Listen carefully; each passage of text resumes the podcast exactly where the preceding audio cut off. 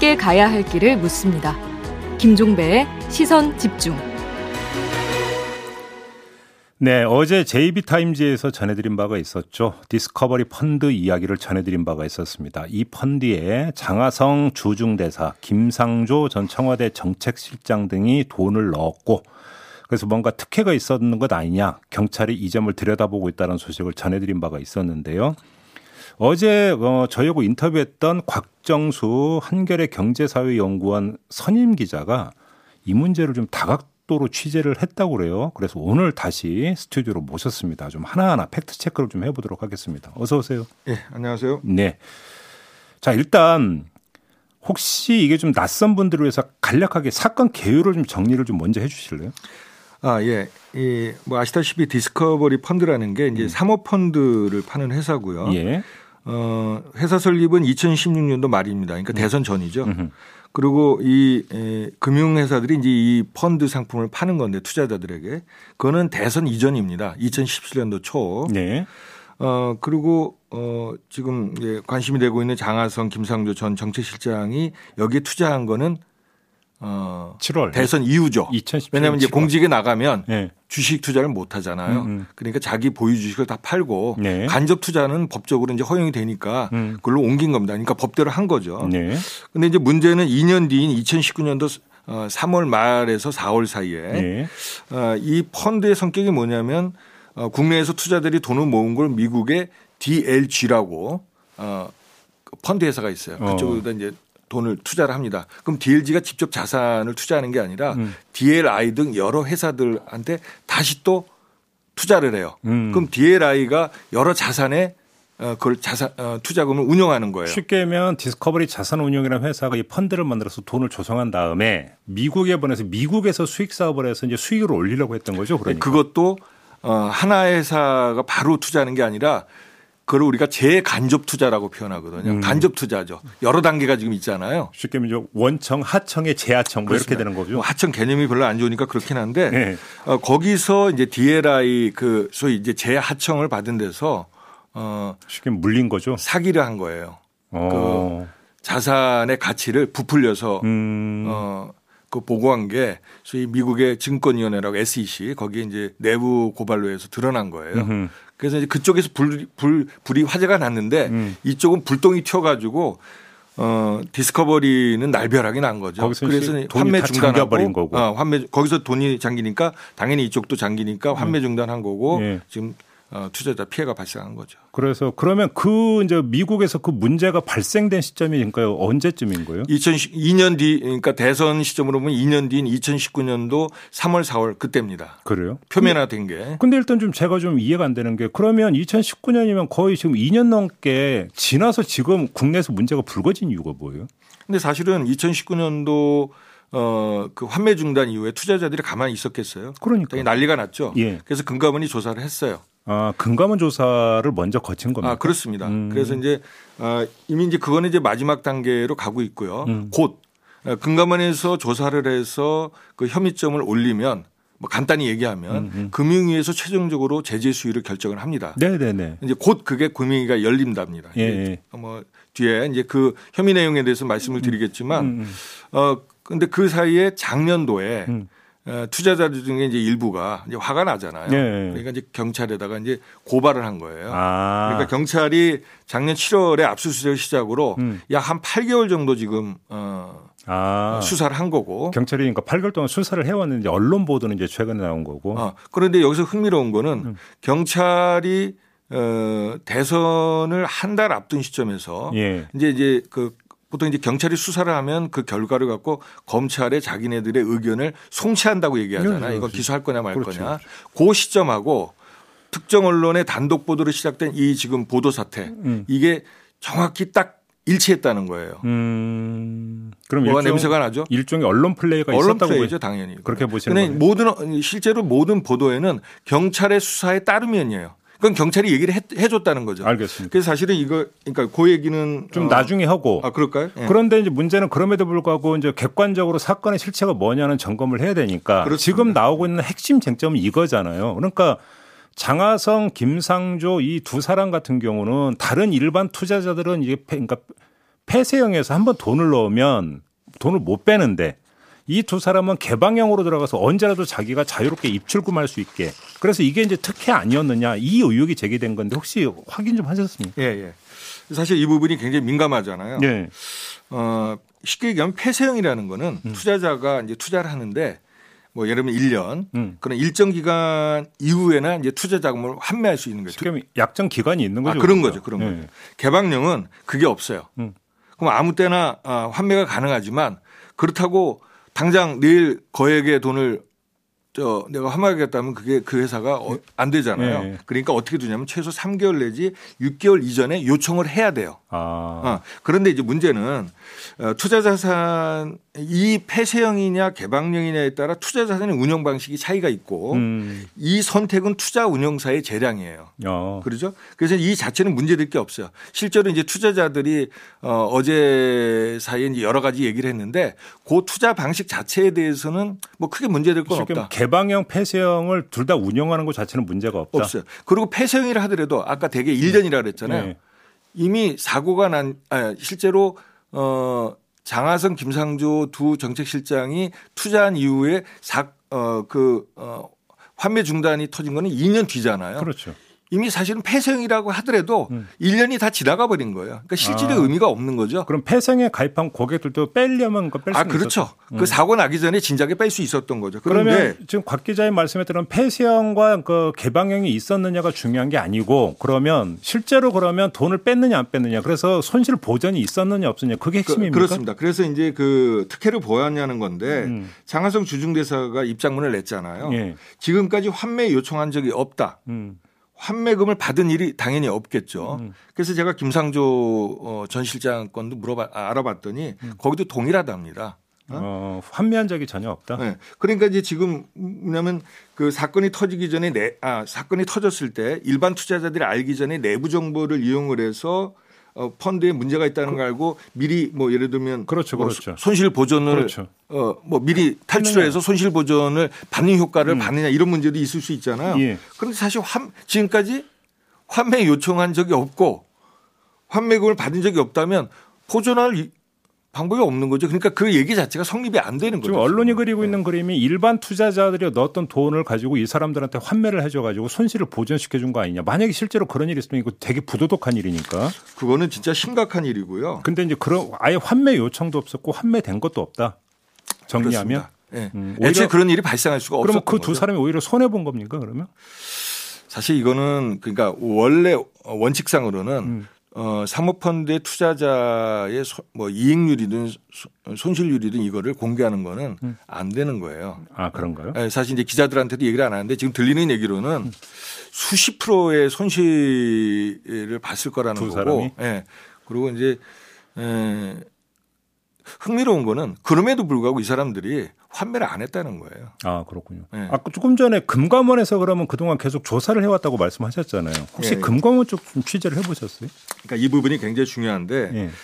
어, 금감원에서 조사를 해서 이제 금융위의 제재가 임박했다 그랬잖아요. 그럼 예. 금융위가 제재하려고 하는 그 내용이 중요하잖아요. 그렇죠. 그럼 지금 투자자들이나 언론에서 제기하는 의혹이 거의 들어가 있느냐? 그럼 당연히 지금 문제가 되겠죠. 음, 음. 근데 예를 들어서 지금 뭐 어, 어, 뭐 환매가 없었고 그렇죠. 예, 손실 보전도 없었다라고 한다면 그러면 그 자체가 그러면 제재 이유가 되는 건 아니라는 말씀이세요. 그러니까 개방형 폐쇄형 문제라든가 예. 판매 중단이 손실 보전이 있었는지 없었는지 음. 또 펀드 손실 사실을 숨기고 신규 펀드를 판매했는지 음. 뭐 심지어 폰지 사기 얘기도 나오잖아요. 예. 그리고 금융사 판매 외압 행사 혐의까지 지금 제기되고 있단 말이에요. 음. 그런데 그게 하나도 포함되어 있지 않다는 겁니다. 아, 금융에 올라간 어. 제재 안건에 그 혐의 내용에는 예. 그럼 도대체 뭐 갖고 제재를 하는 거냐? 예. 이건 금융지주회사법과 금융지주회사 구조법이라는 게 있는데 음. 그것상 내부 통제장치 기준을 제대로 마련하지 않았다는 걸 갖고 한다는 거예요. 내부 그러니까 통제장치가 뭐예요?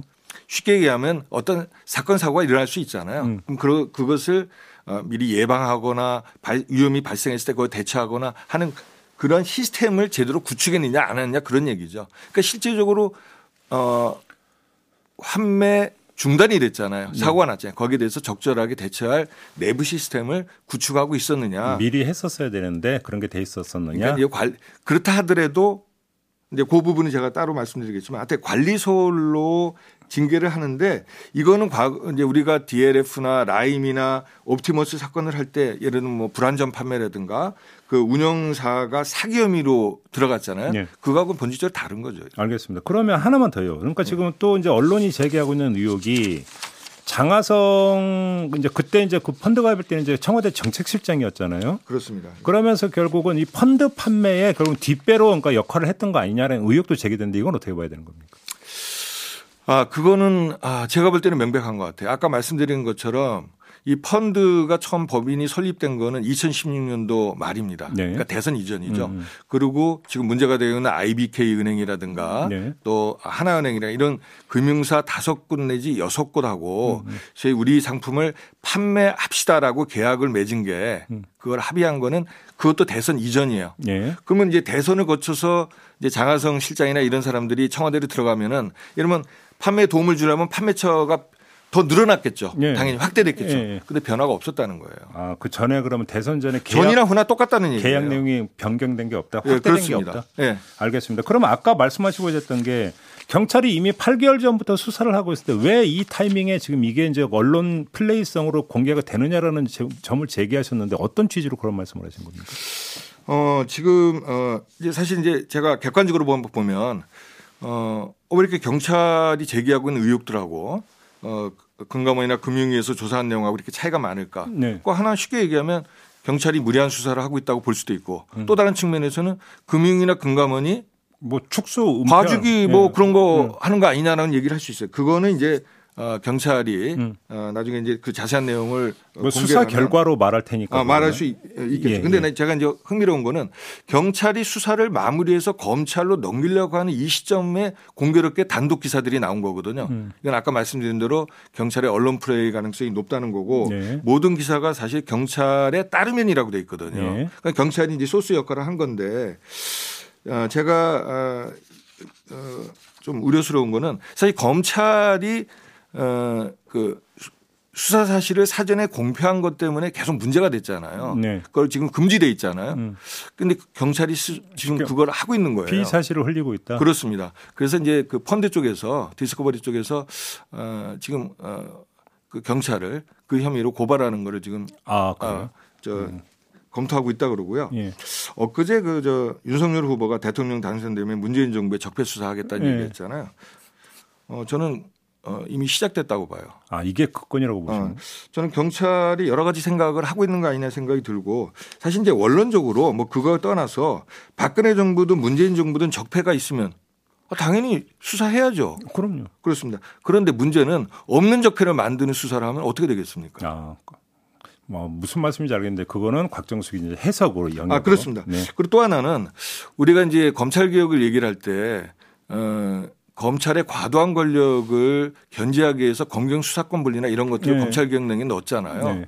근데 이미 이제 그 얘기 나올 때 경찰에 과연 믿을 수 있느냐는 얘기가 음. 사실 나왔었잖아요. 네. 그러니까 이번 사건을 국민들이 한번 그런 관점에서 음. 한번 예, 예의 주시하면 어, 알겠습니다. 어, 굉장히 좋을 것 같습니다. 이제 결국 수사 결과가 나와야 평가할. 수 있는 문제인 것 네. 같고요. 네. 마지막으로 어제 이제 그 노동이사제에 대한 경총 보고서의 문제점을 지적을 하셨는데 그리고 나서 경총 입장문 나온 거 혹시 보셨습니까? 저도 깜짝 놀랐습니다. 박정수 기자의 그 내용이 왜곡이라고 지금 반박을 했는데 제 이름이 보도 자료에 나온 거 보고 제가 깜짝 놀랐습니다. 어떤 말씀 주시겠습니까?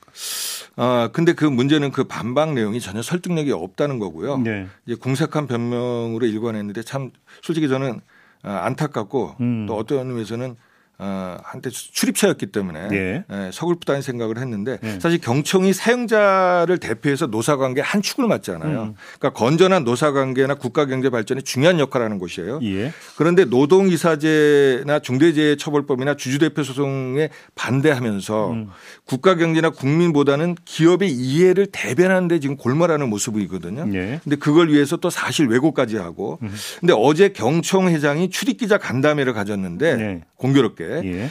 경총에서 정경련을 흡수 합병하는 얘기를 했어요. 아. 어. 근데 아시다시피 정경련이 2016년도 탄핵 국면 때 정경유착으로 해체 요구에 직면했다가 겨우 지금 목숨만 부지하고 있잖아요. 예. 근데 경총이 그런 정경련을 통합 제안하는 것 자체가 경총의 어떤 본질 이런 걸 보여줬다고 보고 사실 경총이 황골 탈퇴하지 않으면 알겠습니다. 제2의 정경련으로 갈 수도 있다. 알겠습니다. 아, 그렇게 보시는 거고요. 저희가 네. 그래서 경총에 이제 반론 어떤 인터뷰를 요청을 했는데 아직은 답이 없다는 점까지 함께 전해드리면서 오늘 인터뷰 마무리하겠습니다. 고맙습니다. 예, 네, 감사합니다. 네, 지금까지 곽정수 한겨레 경제사회연구원 어, 선임 기자와 함께했습니다.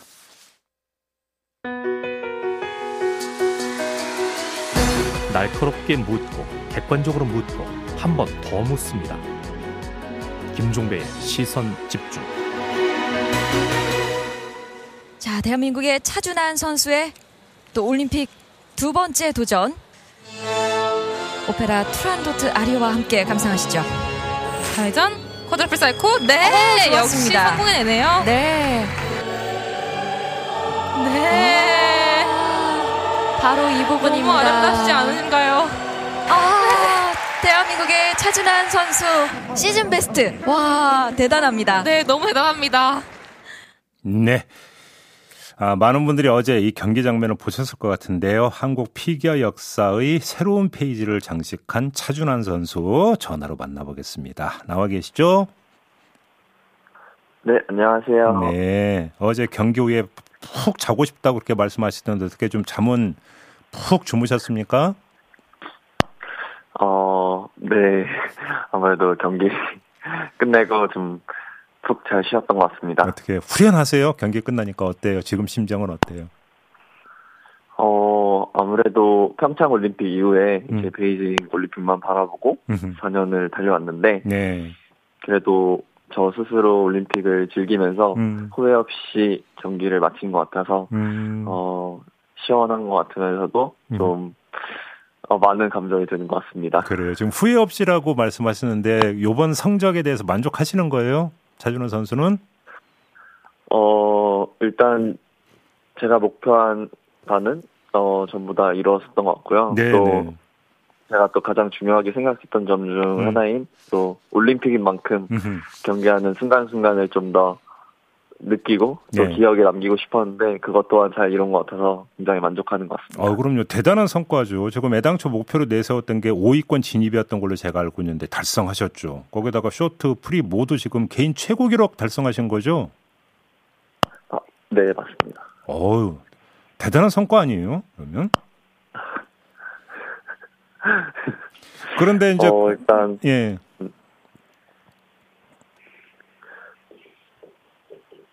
음, 말씀하세요, 차준환 선수. 아, 네. 아, 일단 개인 최고점도 달성해서 너무 좋았던 것 같고요. 예, 예. 물론 어 프리 프로그램에서의 실수가 아쉬웠긴 했지만 음. 그래도 끝까지 최선을 다한 것 같아서 만족하는 경기였던 것 같습니다. 그러게요. 지금 바로 제가 그 질문, 그 장면에 대한 질문을 좀 드리려고 했는데 그 뒤에 부담감 없었어요? 자꾸 이제 뇌리 남게 되잖아요, 사람이.